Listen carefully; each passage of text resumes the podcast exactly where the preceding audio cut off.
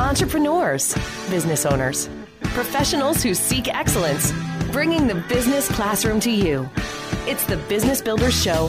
Here's Marty Wolff. We still got a long way to go. Yes, we all got a long way to go. Welcome to the Business Builder Show with Marty Wolff, the show for entrepreneurs, business owners, and business leaders.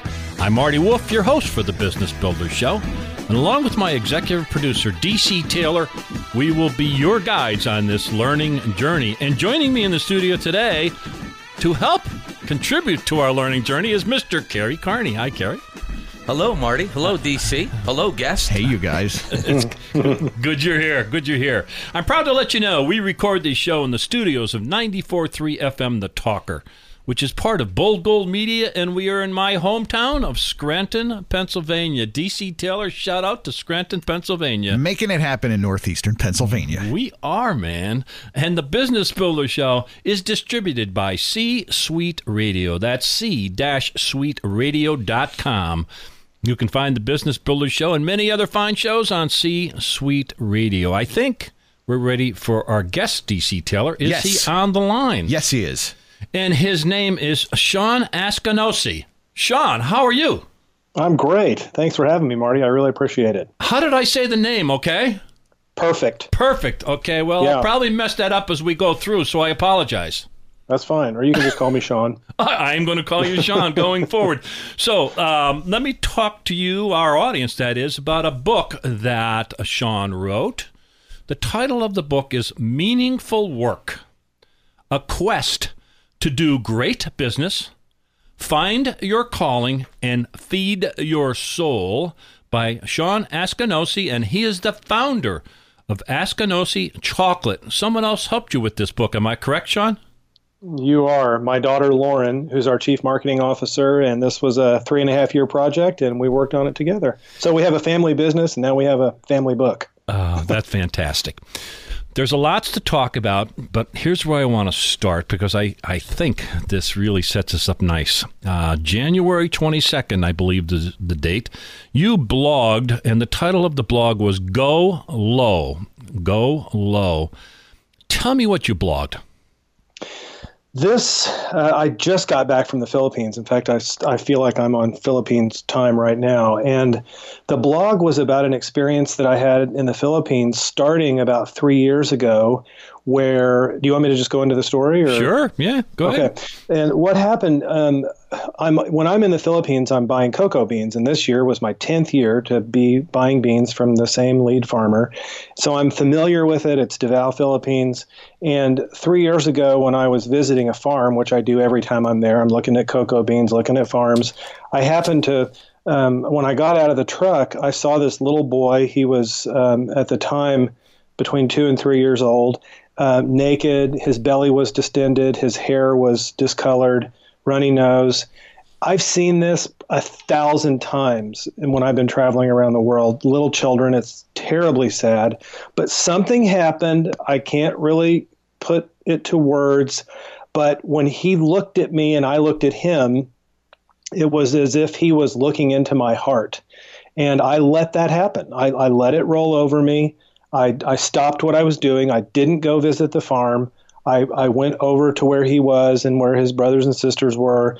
Then I'm just kind of walking around, and this, it's in a really poor condition where he lives um, in a little bamboo hut. And next to their hut was a church. So I'm just walking in this church, the dirt floor, bamboo walls, just to look around, and nobody's there. And I turn around, and there he is, sitting with his sister on a pew and it kind of freaked me out. I was like, where did you come from? It was just, I, I thought there was like some magical quality or something that was happening and I, I didn't know. And it, it really kind of took me back. So um, to, uh, to fast forward the tape, at that point, I knew he was sick. And so I had a friend of mine there in, in Davao follow up with him. And then I had a doctor in my hometown do a Skype exam of the little boy and we got him food and got him some nutrition. And then I went back and visited him the next year. And then this past um, uh, week I was there in the Philippines and visited him again.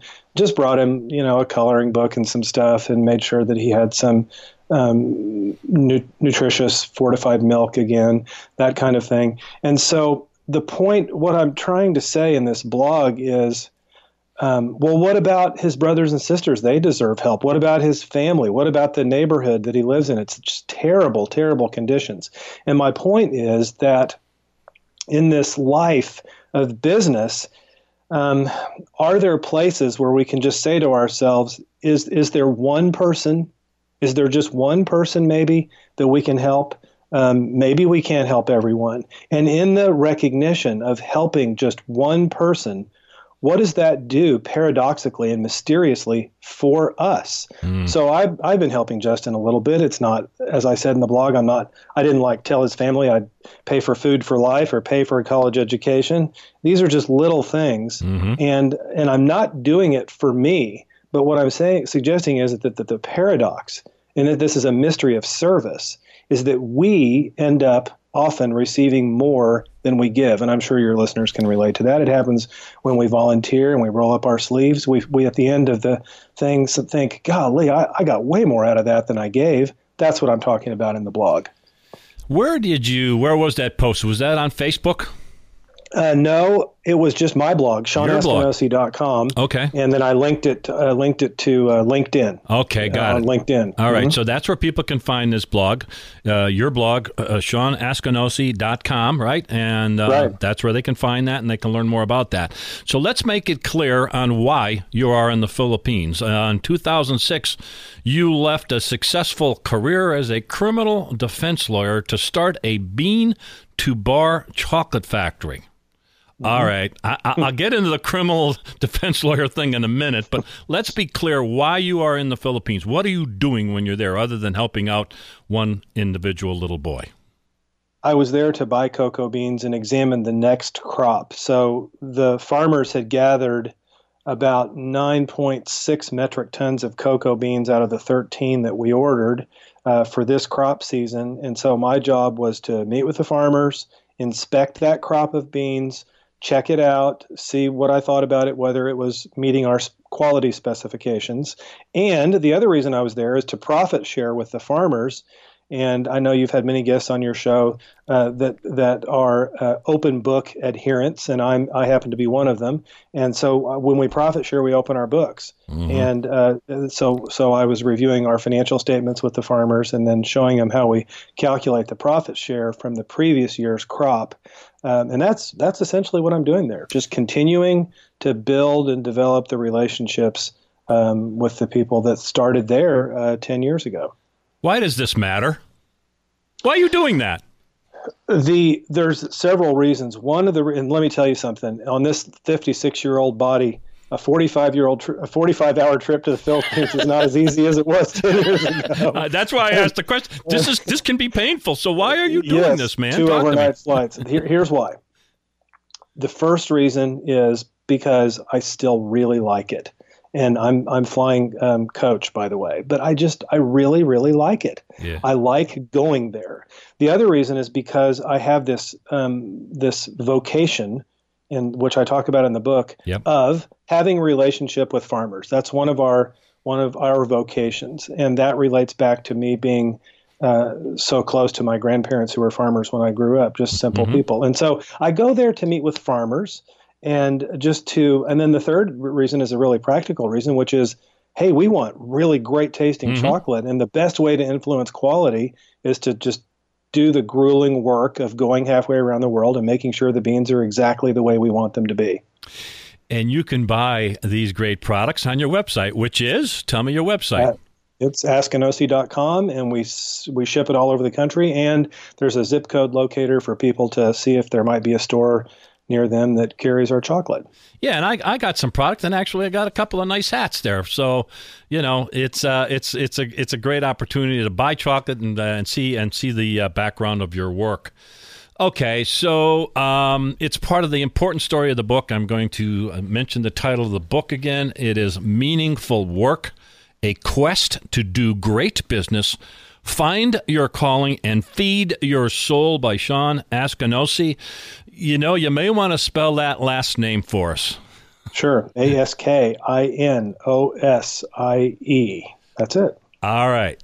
Okay, so this is the part I'm going to ask. How in the heck did you go from criminal defense lawyer to uh, bean to bar chocolate factory? The, does some bolt of lightning hit you when you're in a courtroom, or what the heck happened, Well, John? uh, no, but I did have chest pains when I was in the courtroom. Ah, okay. Um, and you know what? And I think a lot of people relate to this that sometimes when you're doing a job and you've done it for 20 years, your body will tell you when it's time to stop. Pay attention. And that's yeah, Yeah, exactly. yeah. And that I didn't have a heart attack, but I was having some kind of uh, anxiety and maybe kind of panic attack, that kind of thing. Yeah. And uh, but just body and soul was telling me, Shawn, you've done this long enough.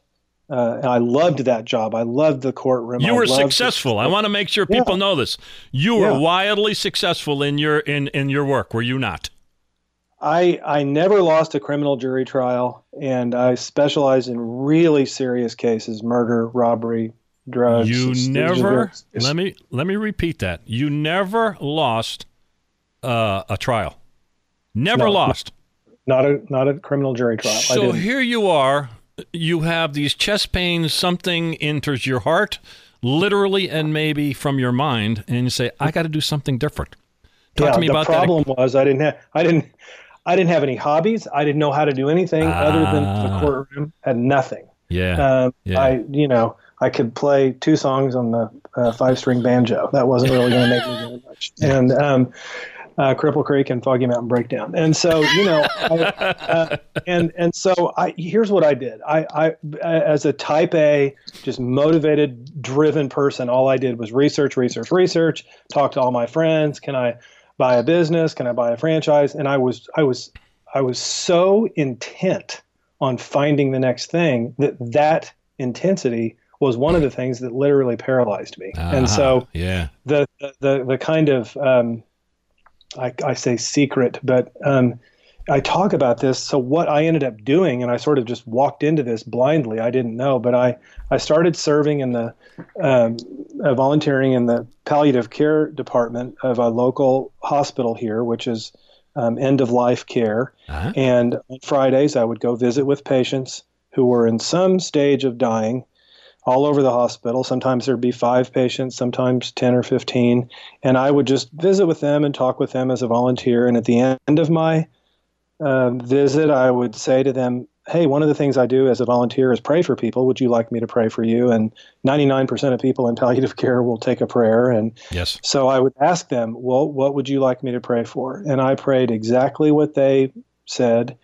And this, I would say that um, during those years that I did that, that in the few seconds, and I mean seconds, where I was, I put my hand on their shoulder or their t- held their hand and prayed their prayer. It was the few seconds that I didn't think about myself. Mm. And um, so something happened in those moments. And what happened was that in my type A personality, um, there was some space created. So it was like some, just like the exhale of a, you know, I'm, I'm, I'm thinking about someone else here. Yeah. And so this, again, another paradox where, well, Gandhi said, if you want to find yourself, lose yourself in the service of others. And many other people have said things similar. That's what happened. Yeah. That's what, that's exactly what happened. Okay, so let's high speed to why a chocolate factory. I started developing some hobbies. I bought a big green egg and started cooking and grilling. And then I started baking, and then from baking to chocolate desserts. And I was using chocolate, not even knowing where it came from. I had no idea it came from a bean. I didn't know anything. Yeah. And then one day I'm driving to a funeral of a distant relative by myself. And I thought, hey, I'll just make chocolate from scratch, not having any idea what that meant. I just thought I would melt something and pour something into something. And, um, but within three months of that, um, little idea light bulb, I was in the Amazon and learning how farmers um, influence the flavor Wow. of cocoa. Yeah. So it was the thing I want to say about that is, and the, uh, I know you you know you'll know what I'm talking about, and that is I just took a step. Yeah. I took one step, and that was a big one going to the Amazon, but and then things began to really unfold me. Yeah. Unfold behind me about on that project and on that quest, Yeah. um, and that, that's how it started. I, I know you just said that I'll understand. Um, I'd like to think that I do, but your book, as I sent you an email, actually moved me. Kerry Carney has talked to me extensively how it's moved him. I'm a grizzled type A personality. Shawn. so, Well, and I'm we're- older than We're you. club together. yeah, you put the two of us in a room. Who knows what happened years ago? But um, so that's why you're here. I, I I want to get people's thoughts. This is a business show, but your message is is important. Um, in terms of uh, some other little comments, Oprah magazine has uh, a quote about Shawn Askinosie. It says, I'm quoting now, one of the 15 guys who are saving the world. One of the 15 guys who are saving the world. Another guy who's kind of famous, his name is Seth Godin, who is probably the number one marketing guru, probably in the world, uh, praised Shawn. And here's what he said He said, Shawn has built a practice of creating a worthwhile luxury good that directly benefits people. Not sort of, not a little, but directly. So, in addition, Shawn has been in all different kinds of uh, shows and in the news.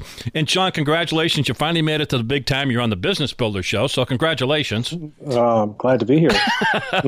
that is a joke, awesome. of course. all right. so so let's see here. Um, we c- possibly can't cover everything. Again, the book is meaningful work, a quest to do great business, find your calling, and feed your soul. You said the word earlier, vocation, and you. I think it's a whole chapter vocation, vocation, vocation. And you talk about it personally and professionally, your business. So give me a little more details on your on your thoughts on the word vocation. I think vocation um, could be also interchanged with calling. And um, I think that it's um, something that is deep within us. And I think that it's um, the easy way, I believe, to look at it is calling. And it often sort of conjures up a religious connotation, especially a Catholic um, connotation. And I'm not Catholic. But um, I think now that it's widely accepted that that word can have um, sort of a broader meaning that relates to what is our calling personally and professionally. And my point in using this with business is that I believe not only can entrepreneurs have a, a personal life calling, but I believe there's a way to coalesce that around a business so that the business can be kind of all pulling the oars in the direction of the vocation of the business. So, Shawn, what's the difference between a mission statement, maybe, or a vision? Uh, is there a difference? Talk to me about that.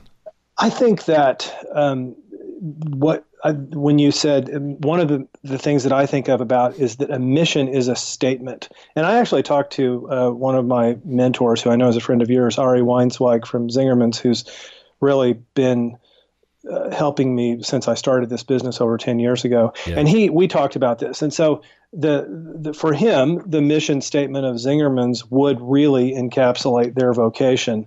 I think of vocation as kind of the evidence or the action the behavior that supports the mission. Yeah. So your mission statement may be hanging on the wall, Yeah. but what is what's the day-to-day kind of evidence of your behavior that would that would support that mission? Yeah. Yeah.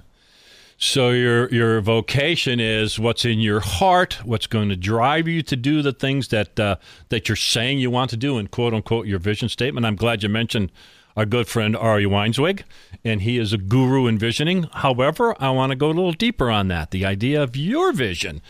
You took the teachings of Ari, uh, in his style, if you will, of visioning, and you modified it a little bit. Go a little deeper into your vision at Askinosie Chocolate.